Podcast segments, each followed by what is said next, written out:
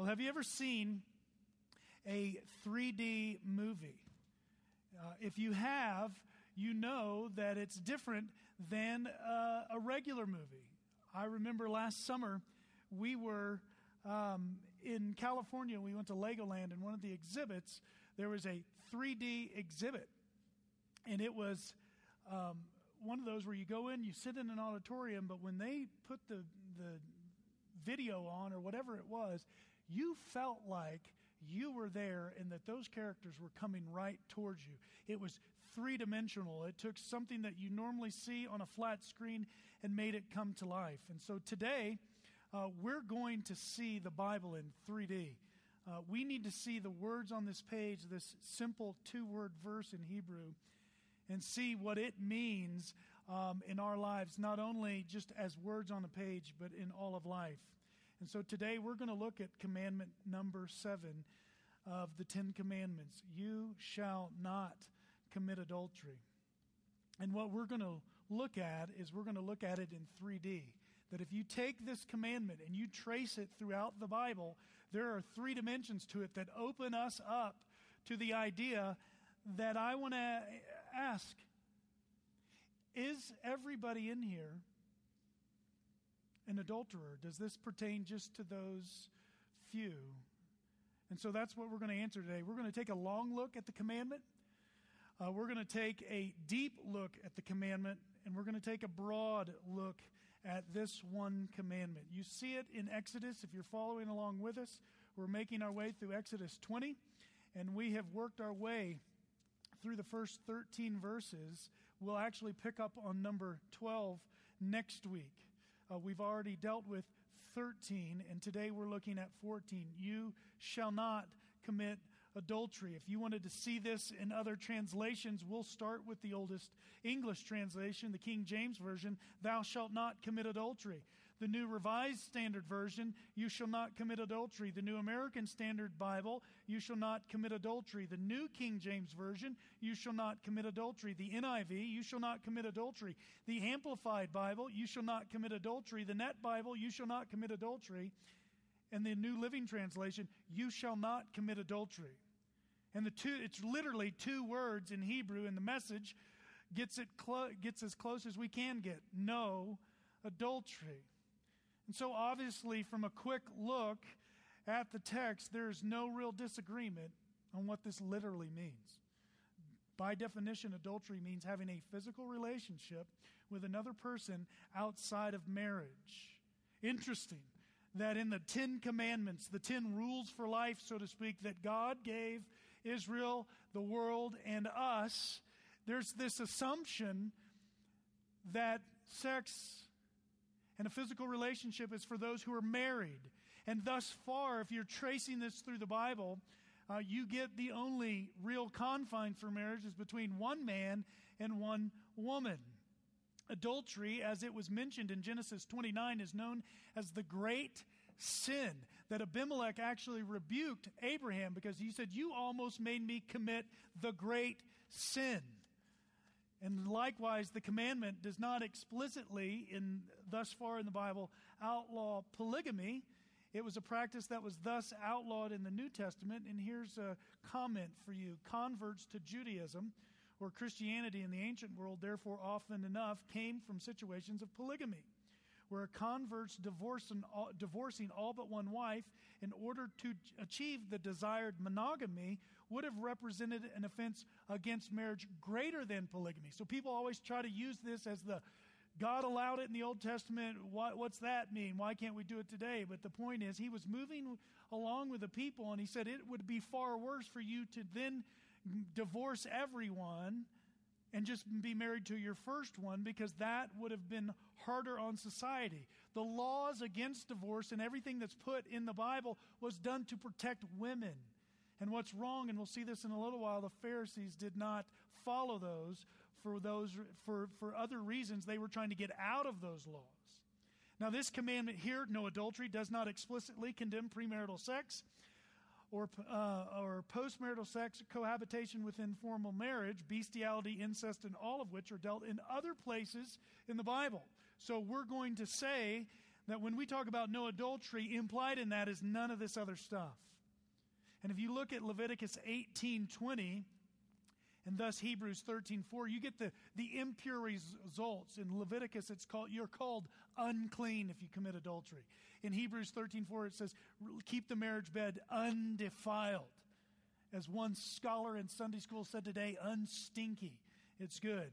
And so that's the point of this. We do not want to commit adultery, number one, because we're unclean and we keep something that's sacred. Uh, we want to keep it from being undefiled. So much so, De- Deuteronomy 22 speaks of the seriousness of adultery. Then those who were committed, who had committed adultery, were put to death. That's how serious God takes this. In fact, he takes it so serious. I have another quote up here about marriage. Marriage is the foundational, is foundational to the creation order and to human society. Husbands and wives can hardly function fully as one flesh if they do not trust each other. Sexual relations are the virtual seal of the marriage covenant, and adultery betrays the emotional, psychological intimacy that specially connects adult men and women within marriage. And ultimately, it goes against God and His glory. It's that serious. And it has destroyed lives all over America, all over the world. It destroys lives. And so God took it very seriously. We are going to take it very, very seriously. But here's another thing about not only do you have impure results and do you have serious consequences, Proverbs 6:32 says, "He who commits adultery lacks sense. He who does it destroys himself. Think about that. Adultery is illogical. Think about it. It, la- it lacks sense. If people who do that are living in fantasy land, and it's personally hurtful. It destroys himself. And I won't leave it there. It destroys, it destroys anybody and everybody in its path. We were watching a movie the other day, and you, you see at the beginning of movies where it says piracy is not an individual sin. That when you pirate movies, it affects, it has a rippling effect, and so does adultery. That it doesn't just affect you or the person you're married to, but it affects the other person, let's say that you committed the adultery with, and everybody in between, kids and churches, and it destroys. It's illogical and it's personally hurtful. It's not up there, but I'm going to read you a story in the Bible that's written for boys, youth, that if you're tra- if you're walking your children through the proverbs, the most often talked about subject for young men is this subject. My son, Proverbs 7, keep my words. Treasure up my commandments with, with you. Keep the commandments and live. Keep my teaching as the apple of your eye. Bind them on, their finger, on your fingers. Write them on the tablet of your heart. Say to wisdom, You are my sister, and call insight your intimate friend to keep you from the forbidden woman, from the adulteress with her smooth words. Now, listen to this illustration. Here's a good teacher. Solomon the father gives his son a principle, and then he follows it up with an illustration. For at the window of my house I looked out through my lattice, and I've seen among the simple, I've perceived among the youths a young man lacking sense. It's nonsensical. Passing along the street near her corner, taking the road to her house in the twilight, in the evening, at the time of the night and darkness. It's just this progression. He's just passing along, and then eventually he turns, and it's, it's becoming light, and then dusk, and then it's deep darkness. And behold, the woman meets him dressed as a prostitute. Wily of heart, she is loud and wayward. Her feet do not stay at home. Now in the street, now in the market, and at every corner she lies in wait. She seizes him and kisses him, and with bold face she says to him, I have offered sacrifices. Oh, I'm religious. I'm spiritual. I'm not religious, right? That's the key for today. Today I've paid my vows. So now I've come to meet you, to seek you eagerly, and I have found you. I've spread my couch with coverings, colored linens from the Egyptian linen. I have perfumed my bed with myrrh, aloes, and cinnamon. Come, let us take of our fill of love till morning. Let us delight ourselves with love. Here's the reason for my husband is not at home. He has gone on a long journey. He took a bag of money with him at full moon. He will come home. And here Solomon explains with seductive speech, she persuades him, seduced into it. With her smooth talk, she compels him. It seems so good. And here's the key all at once. It didn't happen all at once. He, he passed by, he turned down a street. It was light and then dusk and then dark. But all, it seems like all at once. I've, I've worked through some of this with some people. And it, this, is, this is the class. Well, all of a sudden, this came out of the blue. No, it didn't. Adultery doesn't just start and just happen out of the blue. It, it starts and it works its way, and we'll talk about that in a minute. It starts small. It starts with a look, and then a conversation, and then a, a making your way to be with someone. And all at once, he follows her as an ox goes to slaughter, and as a stag is caught fast till the arrow pierces its liver, as a bird rushes into a snare. He does not know that it will cost him his life. And Solomon goes on to explain sons, don't do this. Don't do this. This is the most discussed subject in training up of young men, and adultery serves as a historical marker on humanity. You've heard the old saying, it's the oldest, uh, adultery is part of the oldest profession in the world. The earliest civilization failed at this, and thus the Platonists, those in the Greek days, uh, Plato said, you know what, we're going to, this is so dirty, we're going to not value physical relationships. And then the pagans said, no way, we're, we're not even going to celebrate um, monogamy. We're, gonna, we're going to overexalt all physical relationships. To which Paul comes in, and we'll see this in a minute. He says, no, no, no, the biblical response is this there's a third alternative. We're neither prudes nor pagans. We neither avoid the talk or the, of the subject or, or engaging in it, nor do we flaunt it and speak of it irreverently. The Romans in Paul's day, one of the things that distinguished the church from the world is their ethics. They said they had a radical generosity. They were the ones taking in the orphans, they were the ones supporting the needy, and they had a radical purity. Has anything changed today? I remember very specifically in 2004, I'm in a 7 Eleven in Denton, Texas, and I saw this picture on the Newsweek stand, on the magazine stand, and it stopped me in my tracks. I was a pastor for singles at that time, and I'm like, oh my. The new infidelity. From the office affairs to internet hookups, more wives are cheating now too, because more often than not, and I think I was on a cusp in, in there where you would everybody always linked adultery with man and the males or pornography with males. But if you just follow the stats, it's amazing now. This is not something that's just uh, for men only. This has devastated a culture. And it may look a little different between male and females, but it is here. There's this new infidelity. Interesting to know the, the more educated you become, the more likely you are to deny a certain thing. The percent who believe that extramarital, extramarital sex is always wrong. Notice the highest line there is those with no high school education hold to this. You get a high school education, you come down a little bit. You get a college education, it comes down even further. And you're, if you have a graduate education, the higher, the smarter you get, so to speak, the less likely you are to hold to the fact that extramarital sex is always, and it's always wrong. It is always wrong. And if you were to trace this from Genesis all the way through Revelation, the long view of it is the physical relationship outside of marriage is wrong. That's the long view. And then comes along Jesus, and he gives us a deep view that everybody sitting in here may say, Well, I, am I've been married for so many years and I've never committed adultery. Oh, you haven't, have you? Let's look at the depth of the commandment. Jesus gets to the heart of the matter in Matthew 5. You have heard it said, You shall not commit adultery. And he's not denying that. He's saying that is wrong. But I say to you, everyone Who looks at a woman with lustful intent has already, already committed with her and his adultery with her in his heart. If your right eye causes you to sin, tear it out and throw it away. For it is better that you lose one of your members than that your whole body be thrown into hell.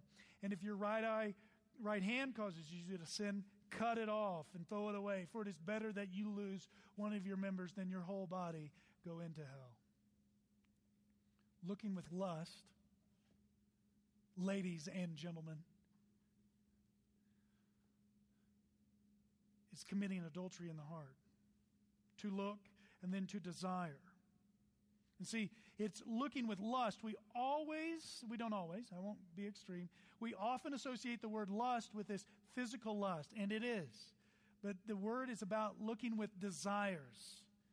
And I would go on to say to you that when we fantasize about being in another relationship, male or female, oh, if I if my husband were just this, if my husband would just do this. Not thinking lustfully about another man, but if, oh, if my husband would just act like that.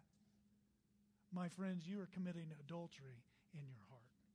He goes on to say, take drastic measures to stop it. I remember being a singles pastor for so many years. This was one of the key things at that time. The internet was starting to come out, and both men and women got caught up into this. I'd say, well, get rid of your computer. Well, I, I, I just don't think I could do it. Jesus speaking hyperbolically here. He's not telling you to gouge out your eye or cut off. That's hyperbolically. Don't walk out of here thinking you're going to. Don't say your pastor said. Well, Jesus. No, no, no. He's he's speaking. He's saying do whatever it takes. Because if you don't fight this, the indication is you've never trusted me going to hell.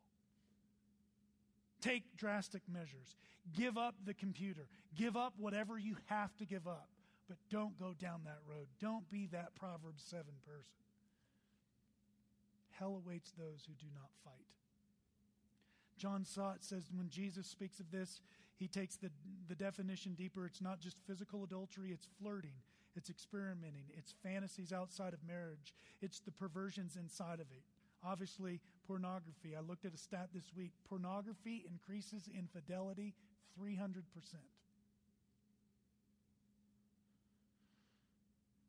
And Jesus would say, Check your heart. Check your heart. Where's your heart? He would even go on to show you the connection between divorce and adultery in verse 31 of Matthew. It was also said, Whoever divorces his wife, let him, let him give her a certificate of divorce. The Pharisees had come to a point where they were just wanting to live willy nilly. They didn't really care about women, they didn't want to take care of their wives. And so they were looking for loopholes. And they said, Didn't didn't Moses command this? And Jesus said, No, no, no. And your, it was because of the hardness of your heart. But here he says, But I say to you that everyone who divorces his wife, except on the ground of sexual immorality, makes her to commit adultery and whoever marries a woman commits adultery. He goes on to say in Matthew 19 9, and I say to you, whoever divorces his wife except for sexual immorality, marries another, commits adultery. So both the parties become adulterers. If marriage is so important, it must be protected against adulteration.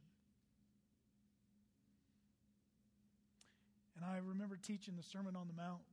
You remember this? At the Size Loves Barn. I was teaching on this, and Ashley and I, I don't even think we had kids at the time. We didn't have kids at the time. I'm teaching on this, and and there was this immense you could just feel it in the room and all eyes were on me. Like you two have been married like all of six months and you're teaching on this. Like it's the bible it's not me. And they came up to me this one lady came up to me and she had tears. She had tears in her eyes. She said, Then, if this is true, am I an adulterer right now in this marriage? And I had I didn't know the ESV the ESV study Bible hadn't been written then, but I basically said the note from the ESV study Bible to her at that time. I said to her, no. I didn't really know exactly how to articulate it. I wish I would add the ESV Study Bible. This is what it says. Jesus is thus indicating that such a second marriage begins with committing adultery. It says that right there. There's no getting around that. Since divorce would not have been valid in God's eyes. And marries another implies that the, that the second marriage, though it begins in adultery, is still a marriage. Once a second marriage has occurred, it would be further sin to break it up. The second marriage should not be thought of as continually living in adultery, for the man and the woman are now married to each other, not to anyone else. And so I comforted her. I said, You start from right now and you go forward. God's grace is huge, and it will cover your sin. You don't worry about what has happened in the past. You ask for forgiveness and you move forward. She was crushed, but when I had preached it, but after when she asked the question, you just see this relief. And if you're here today and that you've been in that situation, same grace extends to you. Paul would go on to show that keeping this commandment, you shall not commit adultery, is actually one of the most loving things you can do. Romans 3 9, 13 9. For the commandments, you shall not commit adultery, you shall not murder, you shall not steal, you shall not covet, and any other commandment are summed up in the word, you shall love your neighbor as yourself. Staying physically pure within marriage, and I would now expand it outside of marriage, and staying mentally pure, not looking at a woman to lust for her, is the most loving thing you can do. It's the most loving thing you can do in your relationship, in a sense that you're going to say, God, I've made a covenant with my eyes that I might not look at someone to lust for them. Husbands and wives, it begins with you and I in our hearts making that commitment that we're not going to look outside of our marriage. Young people in here who are not married, it begins right now that you say, That is my brother or um, that is my brother and sister in the Lord. That could be somebody else's wife. I remember I was a young Christian at the time. I was being discipled by Curtis Rippey. You've heard me mention his name. And I was at Arthur Andersen and I was dating a girl. And I've shared all this with my wife, though. So she's not hearing this like first time. And I and, and at that time, I'm I'm I'm walking. You're always moving from to, and so I'm walking from a lifestyle to a better lifestyle. I'm walking to one of the flesh to one of the spirit. And I said, he said, hey, how's it going? I said, it's good. He goes, kissed her, huh? I was like, yeah. And he goes, are you going to marry her? I was like, I don't know. And he goes, shouldn't do that. And here's what he said. That's that could be somebody else's spouse. And when he said it like that, I was just like, oh. You see the severity to which he said that. It is not for us to lock lips prior to marriage. Trust me. I was a singles pastor for seven years, and this was one of the most devastating things. It creeps in and it gets into relationships. But it doesn't begin with just the kiss, it, it begins with intimate conversations that probably should be kept and shouldn't be had until you're married. It, it begins with the culture that you live in and what we start to promote. This is far wider and far deeper than we think. It goes deep, it goes into the heart, but it starts to go broad in the fact that when we exalt a woman's body or a man's body, but more often than not in America, we've exalted the woman's body and we're saying this is what every woman should look like, and this is what you should wear, and this is what you should flaunt. It starts there. It's. You go to a college uh, retreat. Teach. I taught a college retreat a couple years ago, and I'm just like wanted to say from the mic, would would half y'all go put on some clothes, please? Please. Hey, yeah, we're not to look. Absolutely, turn away. Right? Turn away. You, Martin Luther said you can't keep the birds from flying overhead, but you can keep them from landing. That's what a man's responsibility is. And ladies, and I don't see it much here, but you may have friends. Just clothe yourself. Again, my wife, and you've heard this before, we're hoping, starting probably today, it's Valentine's, today for another 10 years or until Lauren gets married, baggy clothes come back into just those big sweatshirts, just the baggy stuff. Was just, we're promoting that. We're bringing back baggy. It's like, you know, bell bottoms, then baggy clothes. We don't, we don't need it. You don't need it. The most loving thing you can do is take into consideration the other person and say, How can I be a brother and sister to this person? And if you're married, the most loving thing you can do is have eyes only for your spouse. And you if you weren't here, you can go listen to it in the Song of Solomon. Your standard of beauty, men and women, especially men, your standard of beauty is your spouse. That is your standard of beauty. That is your spouse. If you've ever heard my phone ring, I've got Bruno Mars on my phone. And it's talking about my wife is beautiful, and I tell her every day because I love her just the way she is. I'm not, I'm not looking and seeing something on TV going, huh, honey, what do you think? No, no, no, no, no. My standard of beauty is my wife. Your standard of beauty is your spouse. And so, so Jesus takes it deeper. We, we look and you trace it through the scripture. It's about the physical act, the physical act, the physical act. Nobody's denying that, but Jesus says, no, no, no, no, no. It's not just the physical act, it goes deeper. It goes to your, to your heart.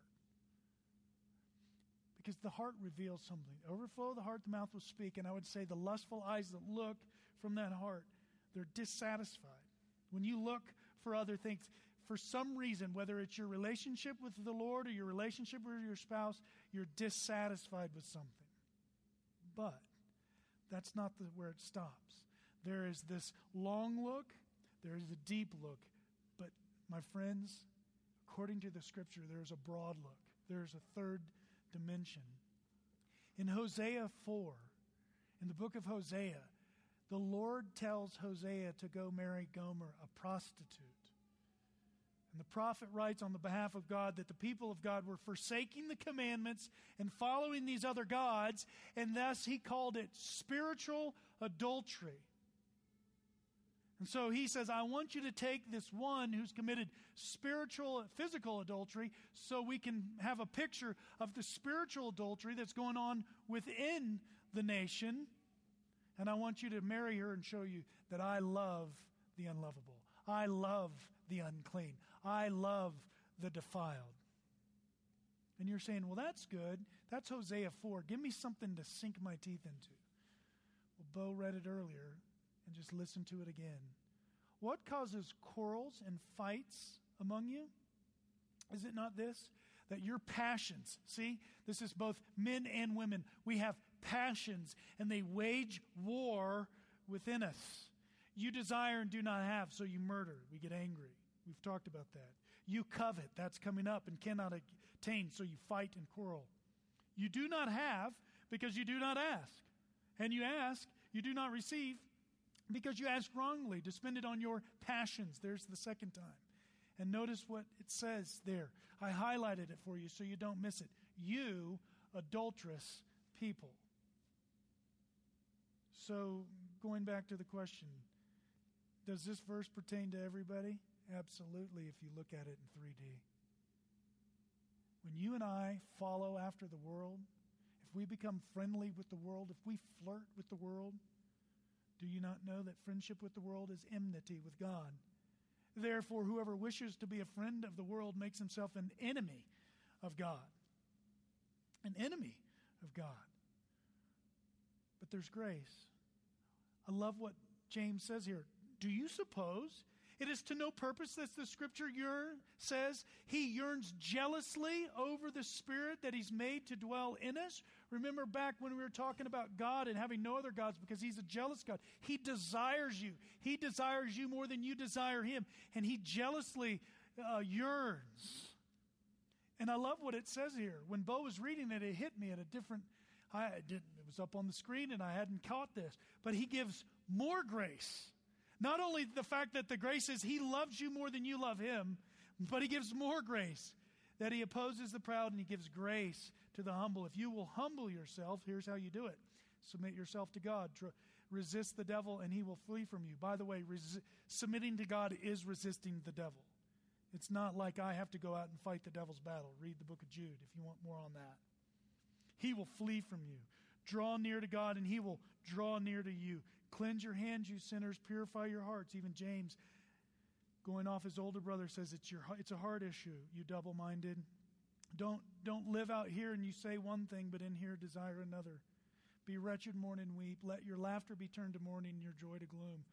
Oh, humble yourselves. He ends on a positive note before the Lord, and He will exalt you. Perhaps you're here today and you say, you know what, I've never committed physical adultery, but I've, I've committed spiritual adultery, whether it's looking at a woman to lust for her, or fantasizing to be in a different type of marriage, or just friendship with the world and not pursuing God with all your heart, soul, mind, and strength. James says, if you'll humble yourselves before the Lord, he will exalt you. So, do we break this commandment? You bet we do. But there's good news. There's the gospel of Jesus Christ. And there's the greatest picture of the good news given to an adulterer. In John 8, 3 through 11, the scribes and the Pharisees brought a woman who had been caught in adultery. Here are the guys who are making concessions to get out of their relation, marital relationships all over the place. And so they bring a woman caught in adultery. One of the scholars at Compass this week made a good point.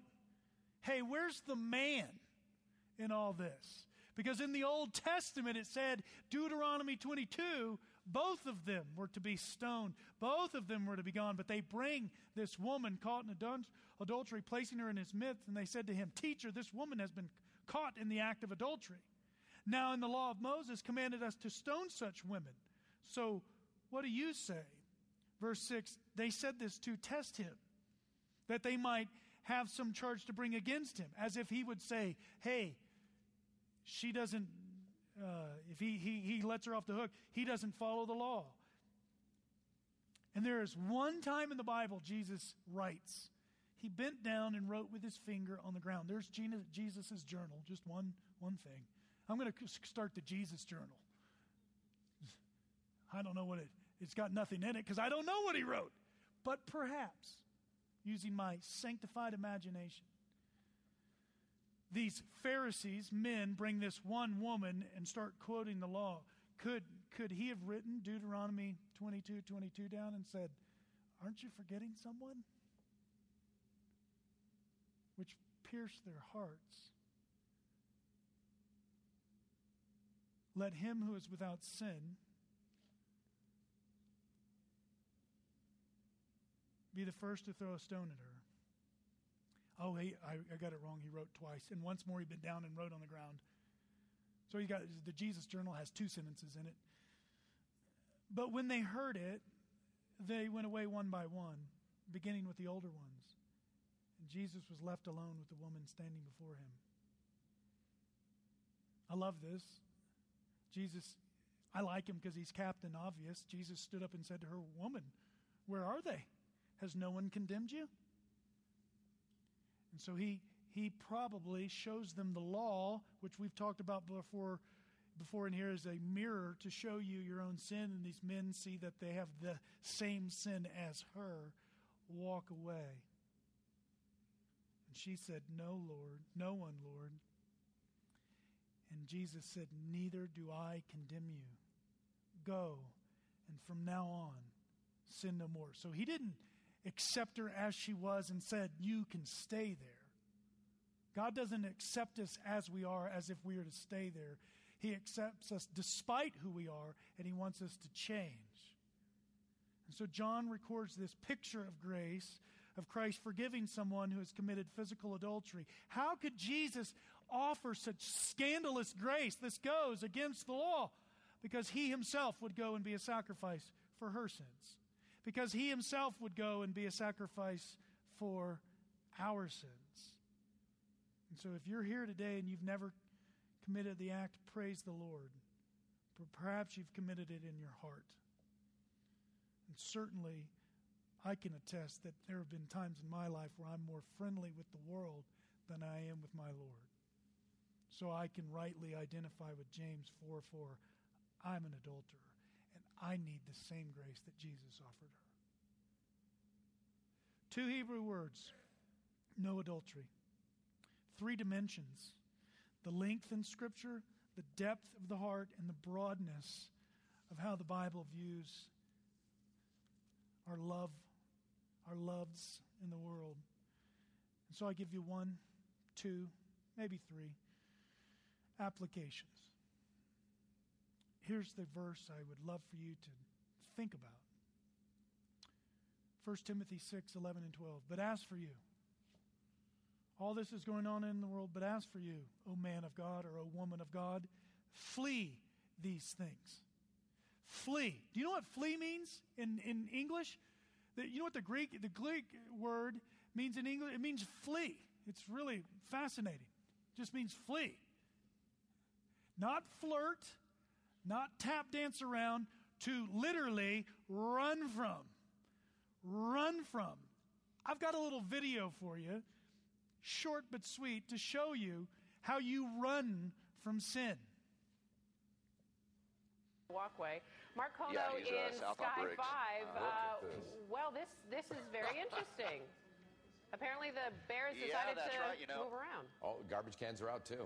Yeah, just a couple of minutes ago, the bear left the clearing in the backyard there, and he made his way over to the driveway over on Mayfield. He came down that driveway, down Mayfield, and now he's on Briggs, and now it looks like he's uh, turning into another driveway here. We're going to kind of maneuver around and see if we can get another shot of him. Um, but uh, yeah, there's he a would person definitely. walking right Uh-oh, there. uh-oh, Oh, okay, we man. got someone uh, Okay. there.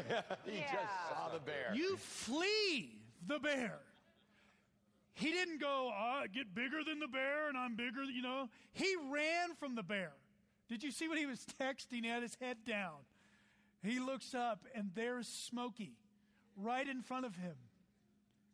And the natural response was to get out of there. That should be our, as Christians, supernatural response flee.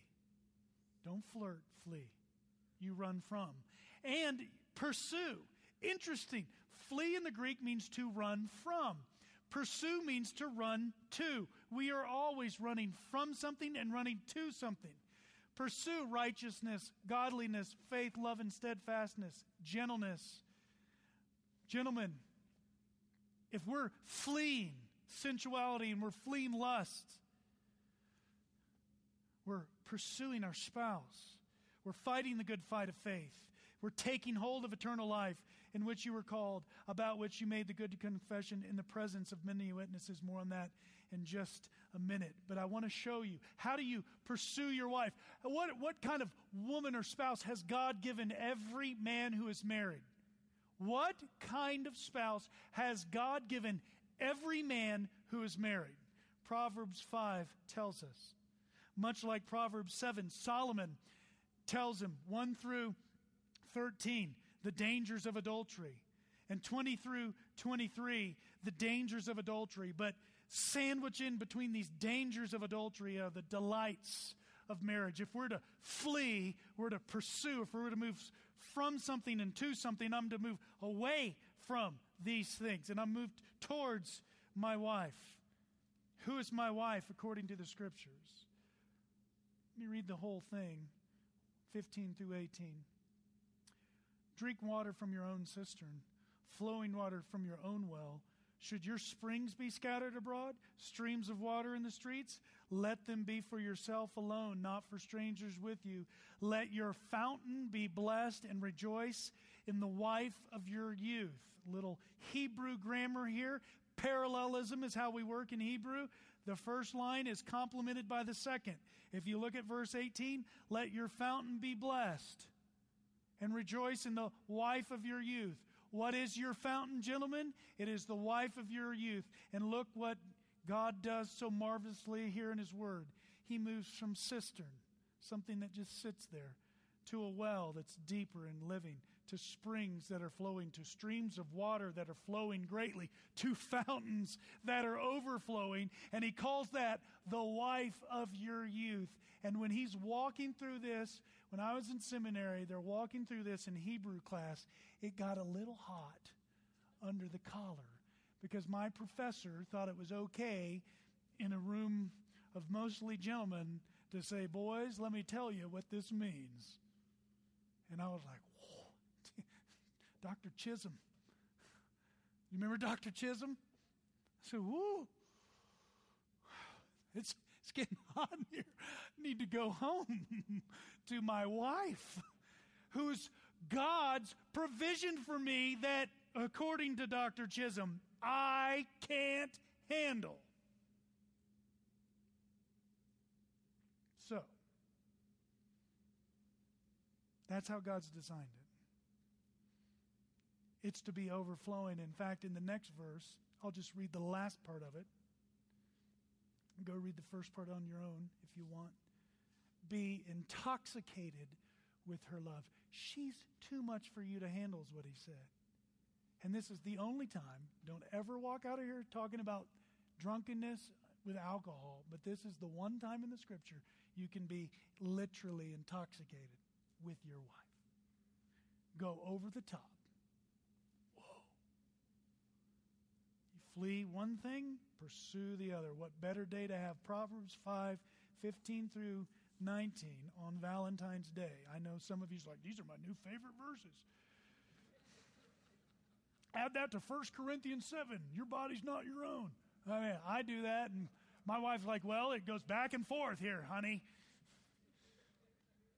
So you flee, you pursue, and look at back in the in 1 Timothy, it said you fight the good fight of faith. That means you have effort. James called it a battle. This wages war, so we're to fight. It's not something we kind of give it half hearted attempts. Have you ever seen a guy go into the ring? You don't go into the ring kind of half hearted. You, you go in, you're protecting yourself. You're getting in and out, and you're protecting. You use spiritual effort. You flee from sin. You pursue your spouse. Sex is a good gift to married people. By the way, it's not required. Jesus, He's the most perfect human who ever lived. He's the most perfect man who ever lived. He had the most fulfilling life of any human that ever lived. Think about it. God incarnate never sinned, was completely, perfectly walking with God, trusting in God, was never married, despite what the Da Vinci Code and people like to say. He was never married and he never had sex. And sex isn't a need. We, we do the his needs, her needs. Well, I need sex. Well, let me go make deposits in the emotional checkbook so I can withdraw them later. That's just corny. It is. Jesus didn't need sex. Paul, I go with the fact that he wasn't married. Paul was a single man. Both those men did great things for the Lord, but it is a good gift, and you should pursue it within marriage. And you should fight your flesh. One of my favorite pastors it said of one time, How do you do this? And he literally says his family can hear him calling out no in his study. No. He's fighting it. And he's taking hold. There's a deliberate action of eternal life. Flee, pursue, fight, take hold. It's a battle. It's a battle. I have a book. It's a battle, and you'll see in the next slide it's called Sex and the Supremacy of Christ. It was a national conference at Bethlehem Baptist Church years back, and I got the book. It is so good. Mark Dever writes on, We call people Puritans if they stay pure before marriage and call them prudes. And he said, You guys have never really read the Puritans. The Puritans were like uh, the American version of, of Song of Solomon. They wouldn't let young kids read about what the Bible talked about because they saw it was so sensual and so over the top, so fountain. And David Powlison wrote a chapter in there called Making All Things New, restoring pure joy to the sexually broken. And it is and has become my model for not only uh, counseling people with uh, sexual brokenness, but it is a great picture of sanctification. It is wonderful. Here's what he says Bring to light all that darkens life. The surefire way to stop sexual immorality in your marriage and your own personal life is to bring it to the light. Call someone.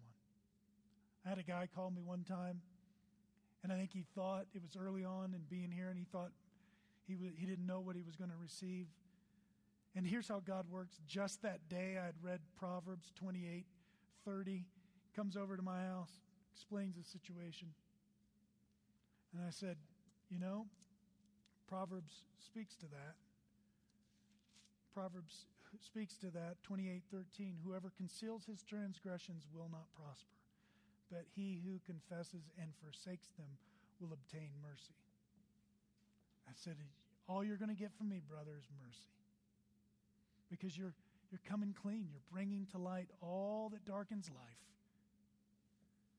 And then he said, Understand, and this is what I think will help you and help it has helped me understand the battle we face.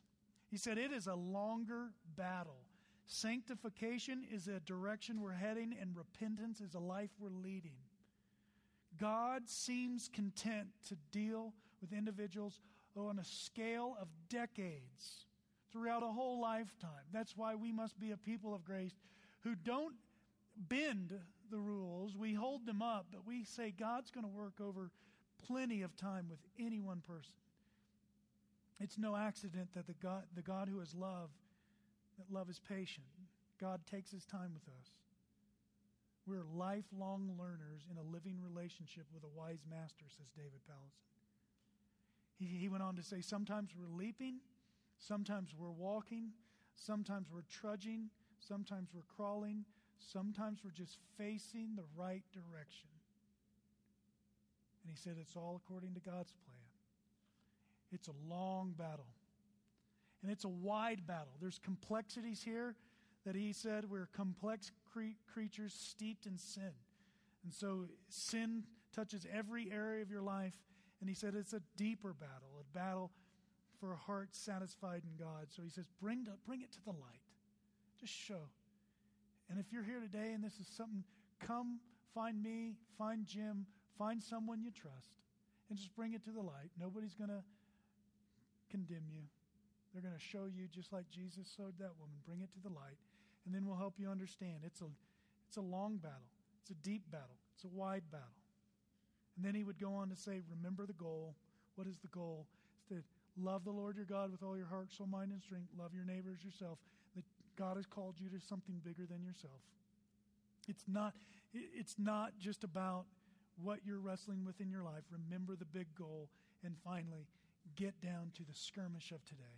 What do you have to do today? What is the one thing I need to do today? And I add one so you're to flee, you're to pursue, you're to take hold of eternal life.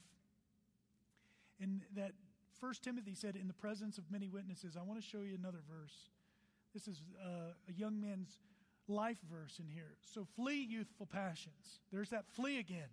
And pursue righteousness, faith, love, and peace. And here's the key along with those who call on the Lord from a pure heart. It starts in the heart, but we need each other. We were not called to fight this particular sin or any sin apart from one another. That is what's so special about the church. It is a hospital. And we want you to come in here. I want you to come in here expectant. Somebody walked in today and they said, I'm happy to be here. And I'm like, man, if 75 people would walk in and just go, I'm happy. But we realize that doesn't happen every week. And so we don't want you putting on the plastic smile. Check it off the list. Maybe you'll say something good today. And at the same time, we want you coming expectantly. I can, I can share with these people what's going on in my life, and they're going to. Why? Because Jesus loved them. Because Jesus loved them. So I'll conclude with this. Tonight, it's warm here in the valley. You pro- tonight you're probably wearing shorts and a t-shirt. But the next time it gets cold, you might go and you might start a fire. And where are you going to start that fire? You're going to start it in a fireplace. Because a fireplace is a good place to have a fire. It's a place where once the fire started, it gives light, it gives heat. It's a place to gather around. I remember this Christmas we were gathered at our at a Christmas dinner we were all gathered around the fireplace.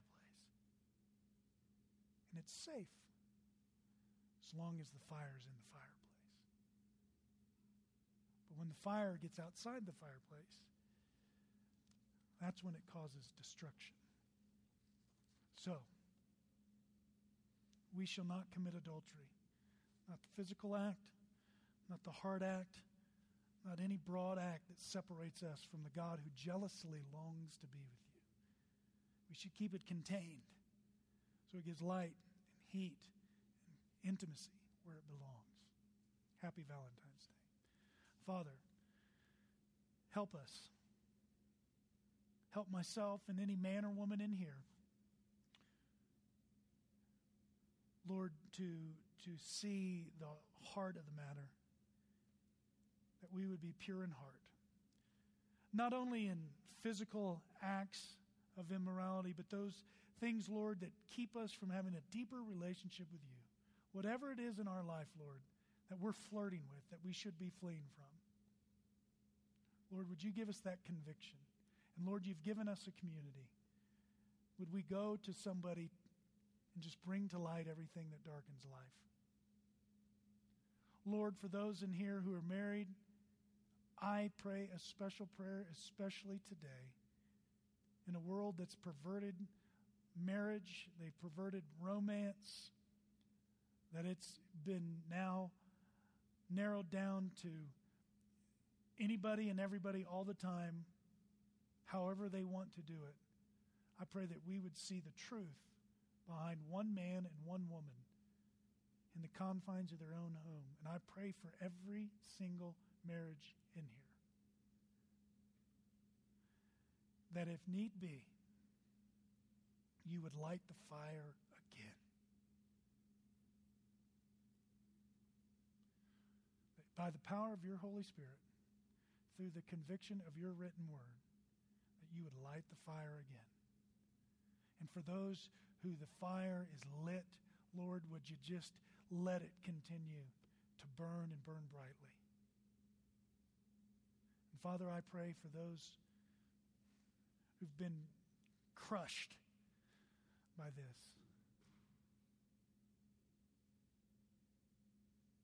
Would you show them today that they have a place, that they are important to you? And life doesn't revolve around sexual intimacy and marriage, but life is bigger. It's, it's about a bigger family, the church. Would you show them grace, the people of the church? And Father, if there's anyone in here today that this is just a struggle, give us grace. If we humble ourselves before you, you will exalt us in your perfect timing. Teach us. We need you. In Jesus' name, amen.